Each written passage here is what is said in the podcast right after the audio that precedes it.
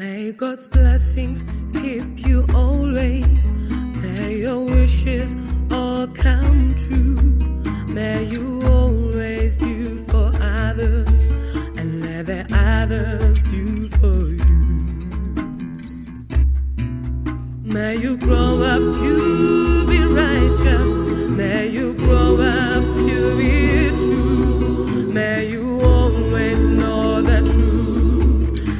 the light surrounding you.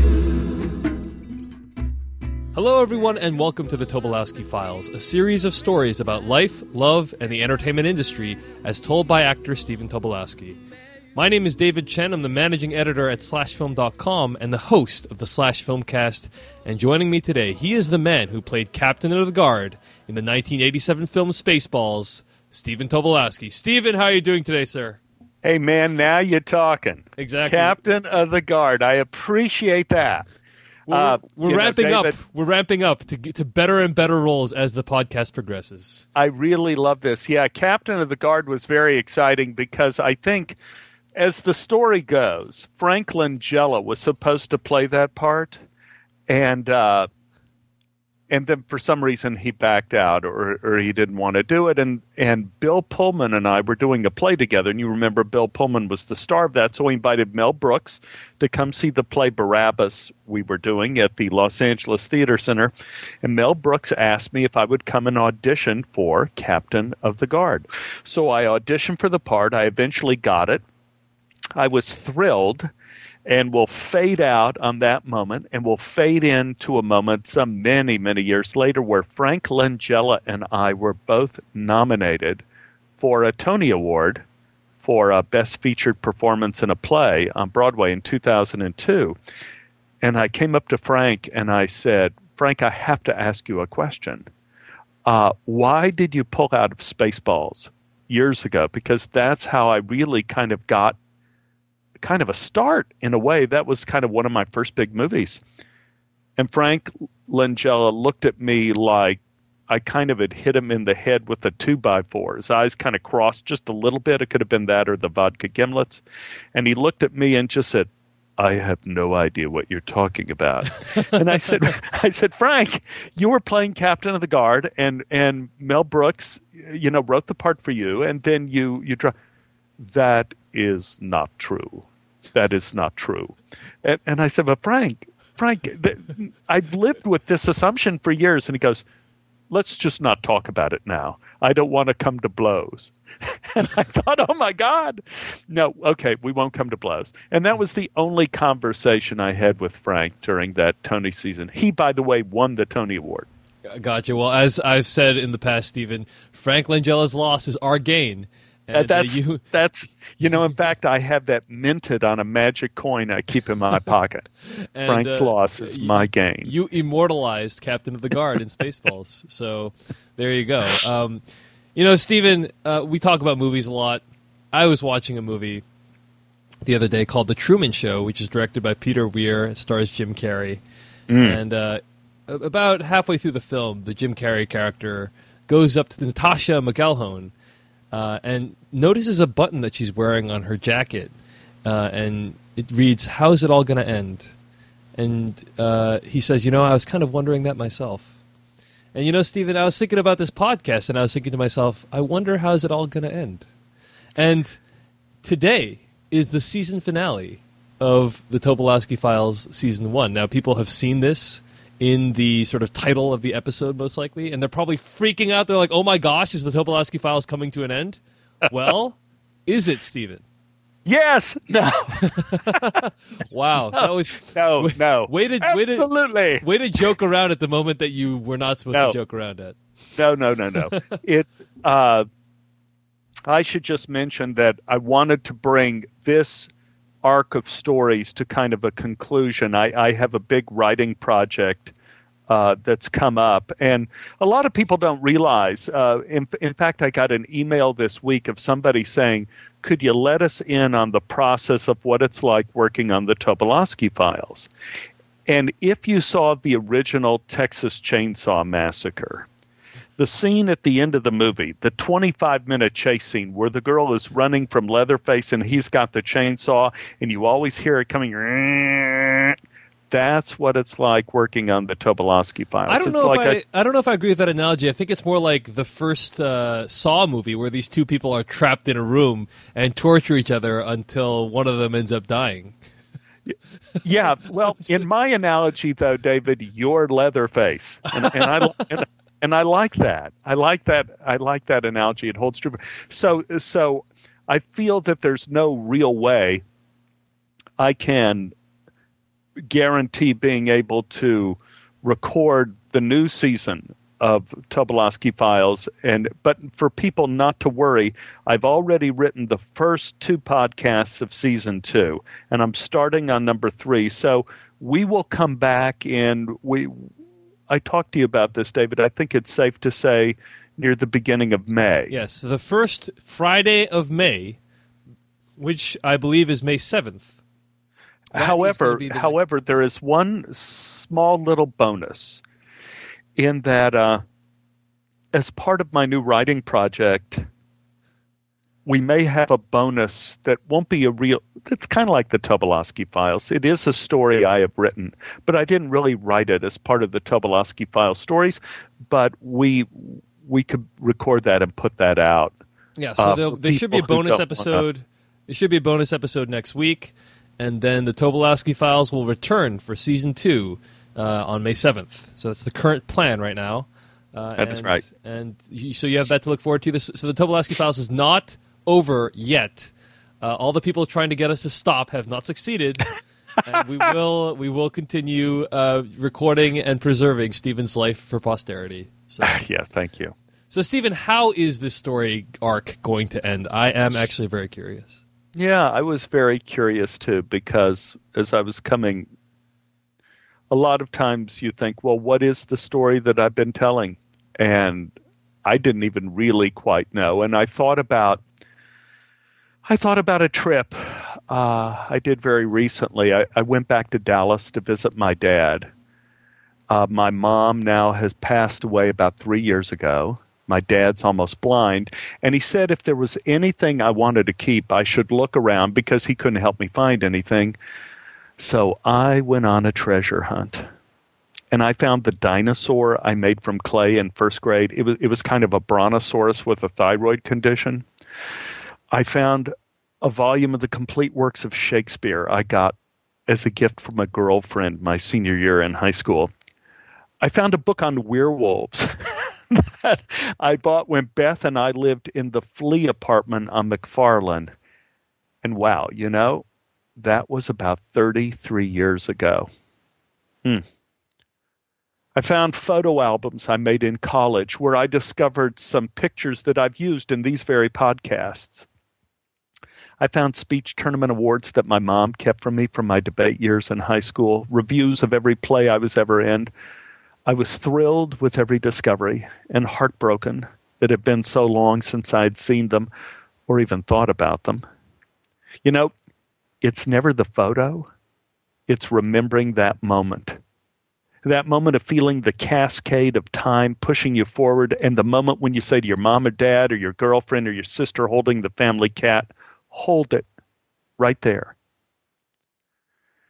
Well, we no longer lived in our childhood home, but I still slept on my childhood bed for some reason. This is the bed I've had since I was 14.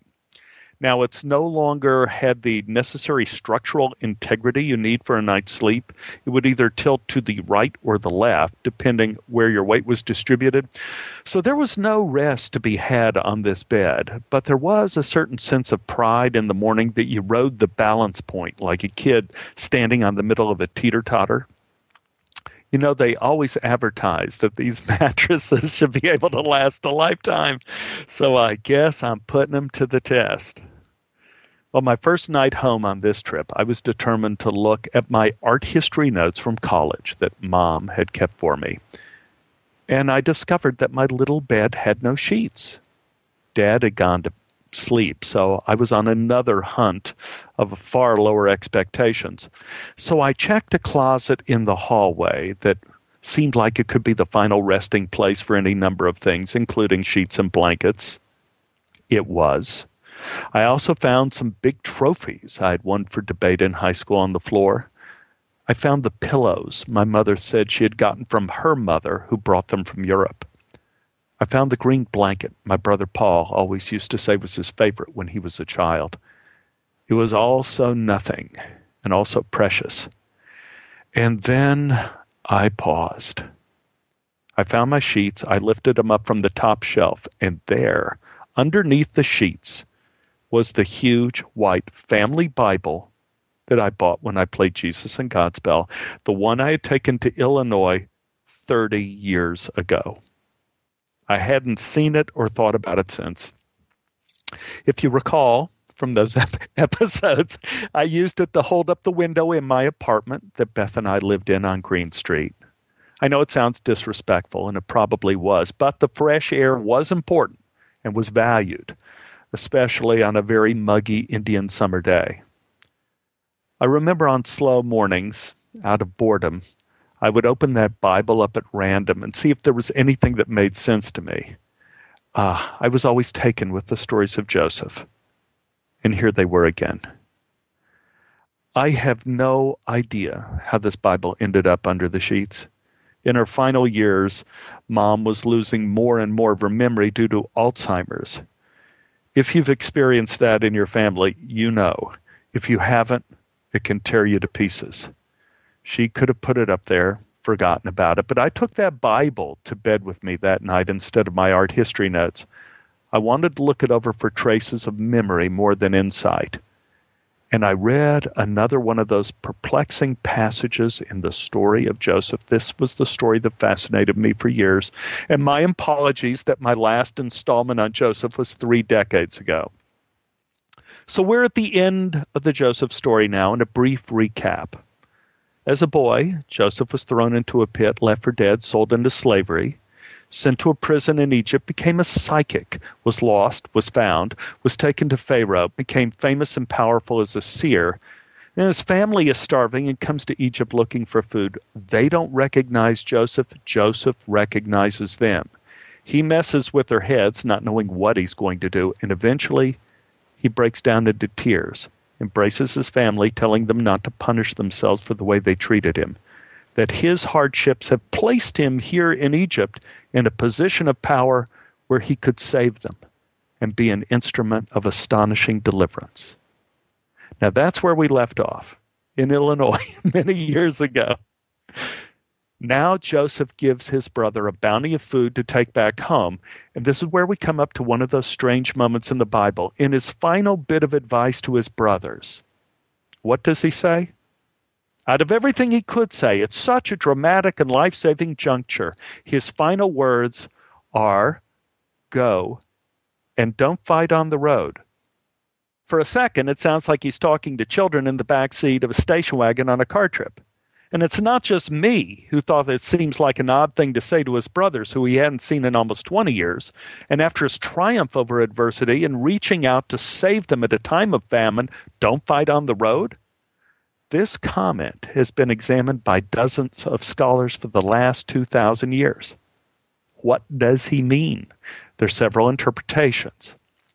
Rashi, the great French rabbi and commentator in the 11th century, said that the word fight really meant to be agitated or to be fearful. Because his brothers had so many riches and food with them, if they acted nervous in any way, it could draw the attention of thieves. Joseph was warning them to act casually on the way back home. Another commentator suggested that it was a long trip and he was telling his brothers not to be afraid, that there was a sort of divine protection watching over them. Another suggested that Joseph wanted to warn his brothers not to continue to blame themselves for what they had done to him in the past, because they wouldn't pay attention to the dangers and demands that lay in front of them in the present. These were all very good, very interesting. But there is another one I became enamored with from a Hasidic rabbi in the late 18th century. And he said, I love this, that the line was mistranslated. You see, in Hebrew, the meaning of the words are changed by letters that are added either to the beginning or the end of that word. Here we have the word in Hebrew, derech, which means road.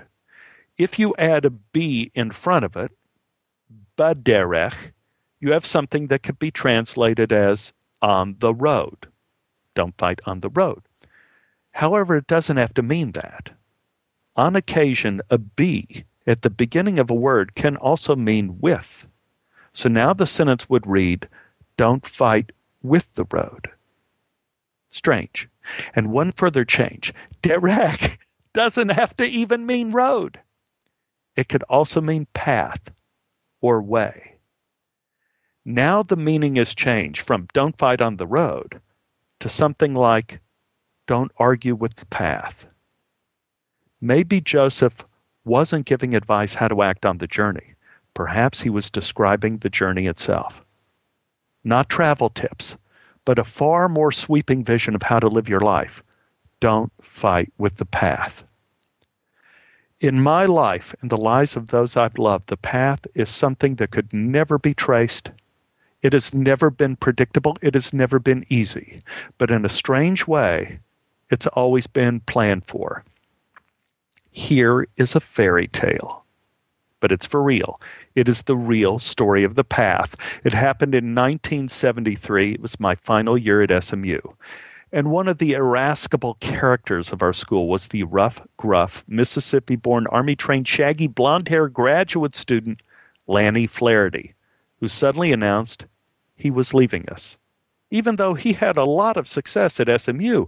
He landed a lot of great parts. He wrote great term papers on Anton Chekhov, but he had had enough of school and was headed off to New York City to take a shot at being what he wanted to be an actor on Broadway. And you know, as I think back on it, it could have been Lanny that was the first person we knew that broke the mold and blazed his own trail. In fact, if I were to play that where and when game of where and when you learn life's lessons and get permissions for the choices we make. It could have been Lanny's decision to leave school that led me to my decision to leave Illinois two years later without finishing the program. Like everything Lanny did, it happened fast he was packing up and he was going to be leaving in a couple weeks. It was the talk of the entire drama department. Lanny announced that there would be a goodbye, let's help me clean up my apartment party next Saturday night. The entire drama school showed up. People came bearing beer and marijuana. The music was cranked up on the stereo, and we started packing up the yellow Datsun outside with all of Lanny's worldly belongings. We emptied out the fridge, we scrubbed the bathroom we hauled out and swept up and threw away, and as the sun began to rise, we began to cry. Everyone lined up that dawn to kiss and hug Lanny goodbye. And it was a powerful scene. And even this big, gruff bear of a man's cheek started flushing as the waves of love and loss washed over him. We walked down to the street. Lanny squeezed his way into the front seat of that Datsun he turned to us and waved in that beautiful light of the Texas dawn, waved his final farewell. My former roommate, Jim McClure, put his arm around my shoulder as we watched Lanny go, and even Jimmy was a little teary as he said, He's the first. I looked over to Jim as he continued. He said, We're crying now, but it's something we're all going to have to do someday. If you don't leave, it means you never started. It was a double whammy for me. Jim's words with the image of Lanny's Datsun rounding the corner. He was gone. That was it. He was on his way to another life, and we looked back to the now empty apartment, waiting for its next tenant. Fade out. Fade in. A week later, I'm walking across the campus to a literature class, and I froze in my tracks there was Lanny Flaherty striding out of the student center as big as life. Lanny was back. Apparently, he got to New York and made the determination that hell, he wasn't going to stay there. and he turned around and came home. Now he was looking for another apartment, and he'd let us know when he was going to have a move in, let's clean up my place party. But the story doesn't end there. Two weeks after Lanny's return, James Earl Jones and Company came to use space at SMU to rehearse a Broadway bound production of Of Mice and Men.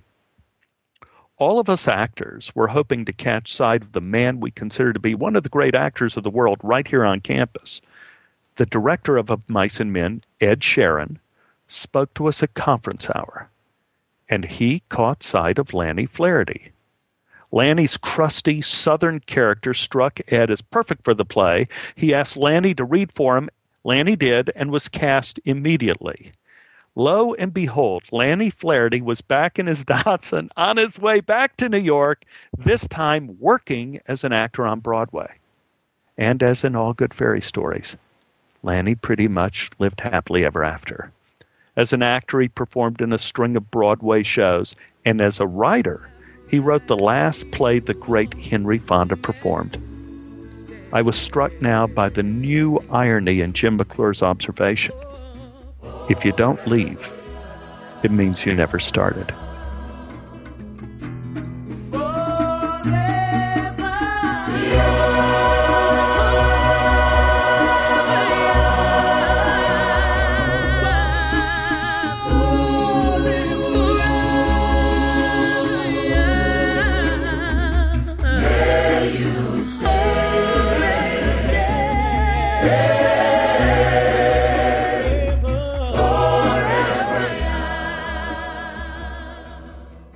As perplexing as the Bible is, I found nothing can outdo science when it comes to coming up with things that make you redefine the meaning of the word what. I have always found books on science are great to take on a movie shoot. See, on a set, you never know how long you're going to have to sit in your trailer, and there's nothing worse than getting pulled away from a great novel at the wrong time. It's best if you have something that reads in short bursts, like Charles Dickens, who was paid to write in tiny little chapters, or books on physics. See, with Charles Dickens, you have great characters, great stories, but he was paid to write in installments, so there's always a good stopping place. With physics books, there's never really a good starting place. So all you have to do is read a couple of sentences before you're brought to a complete standstill. Nice and quick. Here's one of my favorites. In quantum physics, there's a particle called a tachyon. The tachyon theoretically travels faster than the speed of light, meaning it can arrive somewhere before it has left. Right. Pause for the audience to absorb this idea. But there's more. If the principle of special relativity is true, that to the observer nothing travels faster than the speed of light, it means for the tachyon to exist, it must travel back into the past in some manner to appear to comply with natural laws. Now, you can think about this for days and days and not figure it out. I've been thinking about it for years. And I've come up with the notion that the tachyon may exist around us every day in the form of memory that in a very non-linear way you travel back into the past even though you're actually traveling forward at the same time in a real sense you have arrived before you have left. It's also a heartening principle for those of us who appear to be going nowhere in our lives. Had i had known about the tachyon back then i would have imagined that in some theoretical universe beth and i had arrived at a new destination even though to the untutored eye it looked like we were just starting all over again. She came out to Los Angeles after doing the Lincoln Show in Illinois after our one year in graduate school. We moved into a real house with a real backyard, and I tried to grow real zucchini. I had a job doing children's theater with 12th Night Repertory Company, and Beth came back to the same place she was in Dallas. No real job that suited her. But instead of working as a waitress, she was now working as a temp in a dog food plant. Here was the difference, and it was a slender thing. But now she had had a revelation. The revelation from the evening we read Claudia Riley's play back in Illinois, the revelation that she would write. And from that idea, Beth wrote. She was writing a screenplay called The Moon Watcher, in which she included her experiences over the last summer at the Lincoln Show. She still carried around those tattered spiral notebooks where she jotted down ideas and drew pictures of witches on broomsticks. We had several friends from Dallas who were also actors, and we decided we should band together and do plays to keep our souls alive. Or, if that failed, we should get together, get stoned, drink beer, eat barbecue, and talk about banding together to do plays to keep our souls alive. Actually, we usually settle for option two. Enter Fred Bailey. Bailey was a fellow SMU alum. He also provided something that every group of actors always needs and usually forgets a play. yeah, hello. He was a writer. He had all of the tools to turn that drunken potential energy into a kinetic production. And it turned out to be the catalyst we needed. Bailey wrote funny, exciting plays, and he was a great director. He also had something we could only dream of notoriety. Fred had won the very prestigious Actors Theater of Louisville Great American Play Contest with his Vietnam era play, The Bridgehead. This almost guaranteed that main newspapers in Los Angeles would review our productions. And if we got lucky with a show, it could mean casting directors and agents would come to see us and we would be on the road to having a real career. There was also something intangible Fred brought to our group the energy of the possible. By doing these plays, we felt like anything could happen, even if we only had a handful of people in the audience. It was the opposite of Twitter psychology that the more followers you have, the more validity you have. We had validity because we had something to say. And that something was provided by Bailey. We rehearsed in backyards, we rehearsed in barns. We all chipped in money to make the sets, the costumes, and the theater rental happen. But in the end, the most powerful contribution we made was with our time. A brief digression. When I was addicted to cocaine several years from this point in history, a dealer told me something very important. He said addiction is not just made up of the time you spend getting high, it's also made up of the time you spend thinking about drugs, earning money to buy drugs, and driving around trying to find drugs. Now, this man was certainly not a friend of mine, but that night in the alley behind a restaurant, he made me see the world differently. Our life isn't necessarily measured by what we accumulate, but how we spend our time. And there's a pressure to only value achievement by focusing on the finish line. I often think more praise should be bestowed on those who make sure we're starting at the right place. And that was Fred Bailey. Bailey gave us an amazing gift, even though we didn't value it enough at the time. He took us to a true starting line where everything we wanted in our past and everything we hoped for in our future came together in one moment. It focused our energy in such a way that the topics of our weekend party weren't about how we couldn't get agents, how we didn't have careers, but what our next show would be. It was an environment of excitement. And it was during this highly charged period that Beth was hit by what appeared to be a personal tragedy. Her grandfather in Mississippi got lost in the woods. Beth got a phone call, burst into tears. Everyone expected the worst. He was an old man, and the first search parties had turned up nothing. It all turned out well. He was found, and he even joked about it. But it was after this that Beth's spiral notebooks came out again with a purpose. After a few months of taking notes, Beth started writing a play. She pulled out her old electric typewriter and started turning pages of scribbles into characters and dialogue. The process didn't call a lot of attention to itself because our little group was so focused on the creative rather than the end game of whether any enterprise would be successful Everybody was writing something. After a few days, Beth had a stack of typed pages on her dining room table. She still hadn't finished, and she still didn't have a title, but she asked me if I could read it to see if it was a complete ptomaine wreck. As I learned my lesson with Am I Blue, I did not take Beth's trash talking too seriously. I sat in the rocking chair that evening and began to read. Nothing I had experienced with Am I Blue could have prepared me for this. Where Am I Blue was small and quirky, this play was massive. Beth's offbeat humor had turned into a voice that was startling. It could be funny and then be tragic, often within the same line. It had the feel of a simple play about three sisters, but in that simplicity, Beth revealed the universe. Once again, I had the feeling I was sitting in the presence of a greatness created by Beth. She handed me the sheets as she finished typing. We reached the end together. All I could do was hold her and cry.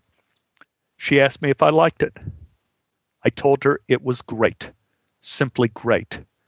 She asked me if I thought it was good enough for us to do as a production with our group. I said, Are you kidding? This is one of the best plays ever written. This play is going to be on Broadway. A few days later, we had a read through in our living room with our friends. The play had an amazing effect on this group of innocent bystanders. I don't think I ever remember hearing so much collective laughter, followed by the stunned silence, and then tears in my life. Afterwards, it was nuclear. Everyone was so excited. The only talk was when could we start rehearsals? And the play also needed a name. Beth called it Old Granddaddy's Dying, which I thought lacked some curb appeal. Sharon Ulrich, one of our troops, said that an SMU graduate, Jack Heifner, had success with his play Vanities, and maybe we could think of some sort of snappy one word title. And Sharon came up with the name Crimes. Everybody liked that, but it still didn't fit the grandness of the play. I came up with Crimes of Passion, and it stuck. We started rehearsal. Beth was going to play Babe. I was playing Barnett. Sharon Ulrich, who was playing Meg, was the only person in our group who actually had an agent, Richard Bauman. She gave the play to him to read. He didn't, but he kept it on his desk. His friend was a literary agent in New York, and Richard's custom was that whenever his friend came to town, he would hand him a pile of scripts to read on the long flight back. As it happened, the top script on the pile was Crimes of Passion. One afternoon, we got a call from a strange man named Gilbert from Kennedy International Airport. He wanted to talk to Beth. He asked her if he could help her with her play. Beth looked over at me with huge eyes and shrugged her shoulders and said, Sure. At the time, none of us knew that Gilbert Parker was one of the biggest literary agents in the country. He had worked at the Curtis Brown Agency where he dealt with Tennessee Williams and Lillian Hellman. And now he was with William Morris where he represented the top playwrights on Broadway. Gilbert mentioned that the name of the play would have to be changed because Ken Russell was directing a movie called Crimes of Passion, and he didn't want the two to be confused.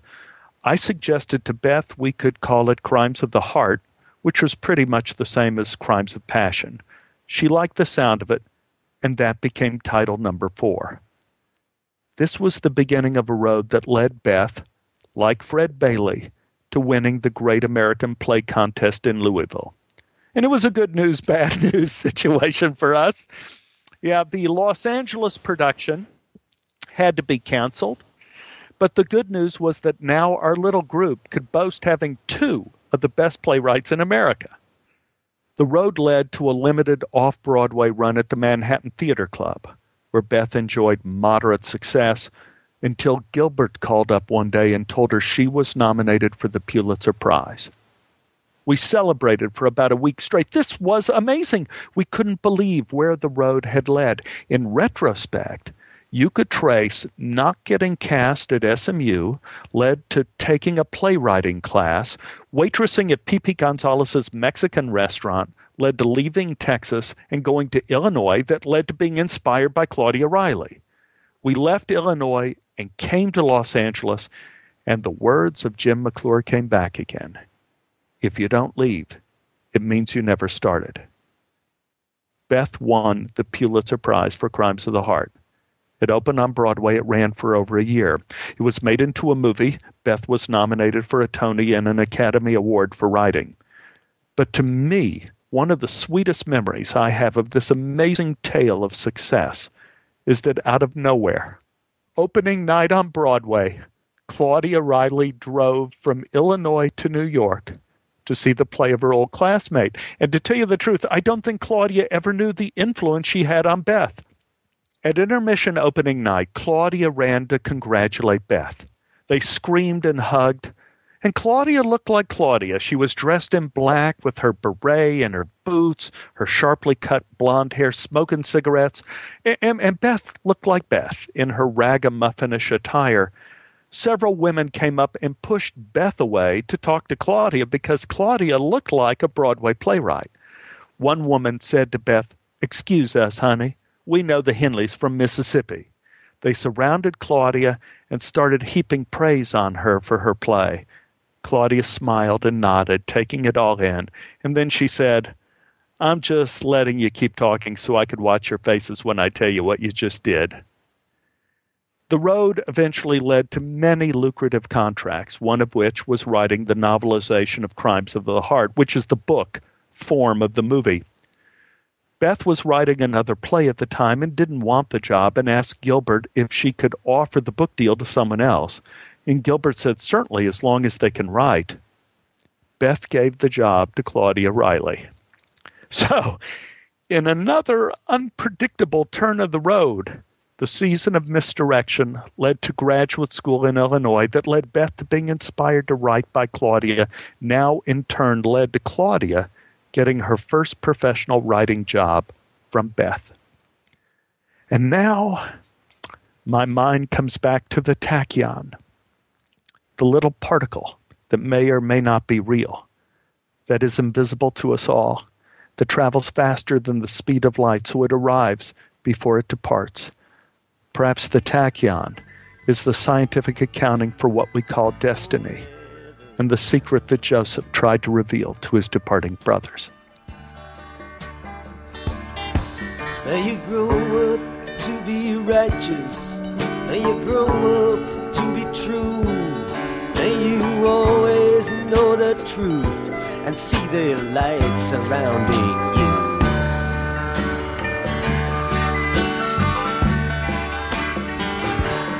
May you always be courageous. Stand upright and be strong, and may you stay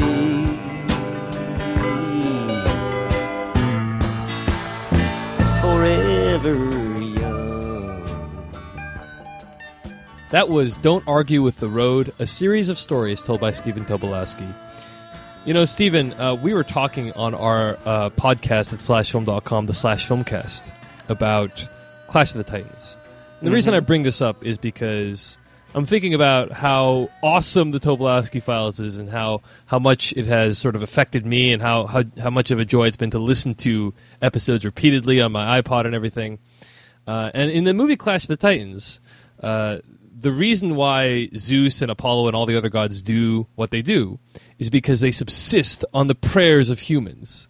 And that kind of justifies all the horrible things they do during the course of that film, which, by the way, is a, is a bad film, and I would recommend you not go see it. But that that being said, that being said, that is the case, you know. And I was thinking, you know, hey, that's kind of similar to the Tobolowsky files in a way. We don't need your prayers, but what we do need is for you to help spread the word about the Tobolowsky files through whatever means possible, whether it be writing about it, leaving a review on iTunes, or just telling your friends. Because uh, I mean, Stephen, we were just talking about how like we do this for free, you know, and Right. um, and I think people have this assumption that if uh, if that they if they enjoy the podcast, that it will just keep happening without them having to do anything. Uh, and you don't have to do anything, but it really helps if you help spread the word because uh, um, the the likelihood that we'll be able to keep doing this uh, is increased if uh, we have a solid listener base. What do you think about that? That's that? true. You, you know, it's uh, yeah, you, you know that's true. It, it, it's a lot of work to to do the podcast, and it's very rewarding when there are people listening. So so when, when there are people actually that hear it and enjoy it, and and you know we all appreciate that. That that's good. So so I guess what I would say is in this period of time, you know that we're going to be Off dark. the air. Off I- the air. We're going dark. off. We're going dark. I'm going to be writing away, but it would be nice for everybody to tell your friends to catch up on season one. They'll still be able to get that on iTunes, right? They will, yes. Season one. Every episode, yep. Tell everybody to listen up for season two because I've already written the first two stories for season two and I'm working on the third, and it would be nice to have you around. Excellent. So tell your friends, uh, write about it, blog about it, write a review on iTunes, whatever you can to help spread the word. We'd really appreciate it. It will help keep us on the air. All that being said, Stephen, let me ask you, where can people contact you on the internet this week? Contact me at Stephen Tobolowsky at gmail.com. I love the emails. They're very potent, powerful, and funny.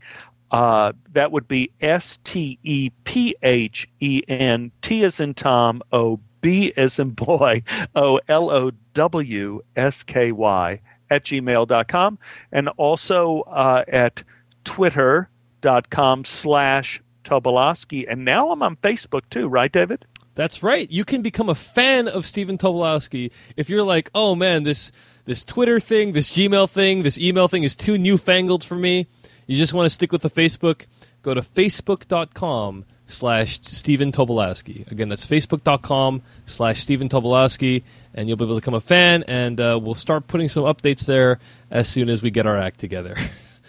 um, all that being said, you can find me at twitter.com slash Dave Chensky. That's Dave Chen S-K-Y. You can also email me at slash filmcast at gmail.com. A couple of other notes before we uh, head off for season one of the Tobolowsky Files, uh, you can find your emails and letters and stories reproduced uh, with all personal identifying information removed at tobolowsky.tumblr.com. That's tobolowsky.tumblr.com. And if you're jonesing for some more Stephen Tobolowsky during this break, you just you listen to every episode multiple times, and you're just like, I need to have more Stephen Tobolowsky stories in my life. What can people do, Stephen? What are they going to do? What are they going to well, do? Well, there is there is the movie that started it all. That was kind of done with no script, no rehearsal, no preparation, no permits. Stephen Tobolowsky's birthday party. Which you and can you find, can find that at what stbpmovie.com. I don't know why you're asking me, but yes, that's the case. That You can find- Amazon.com, Yep. and you could rent it at Netflix. There you go. So if you really are jonesing for some more stories, check out Stephen Tobolowsky's birthday party. And finally, before we sign off for today, Stephen, I just want to thank you on behalf of all of the listeners we have out there in the United States and all over the world for sharing your life with us. It's been quite a journey, and uh, we've been very gratified and humbled to be able to join you for it. Well, thank you, David Chinsky. I, I appreciate it. Uh, I appreciate it very much. And uh, I consider this the uh, first step on a very long and beautiful journey. I hope that that is the case, sir. And so we will see you guys. Uh, well, there'll be a bonus episode soon, and we'll see you guys in May of 2010. Thanks for listening to the Tobolowsky Files, guys. We'll see you later. Bye bye.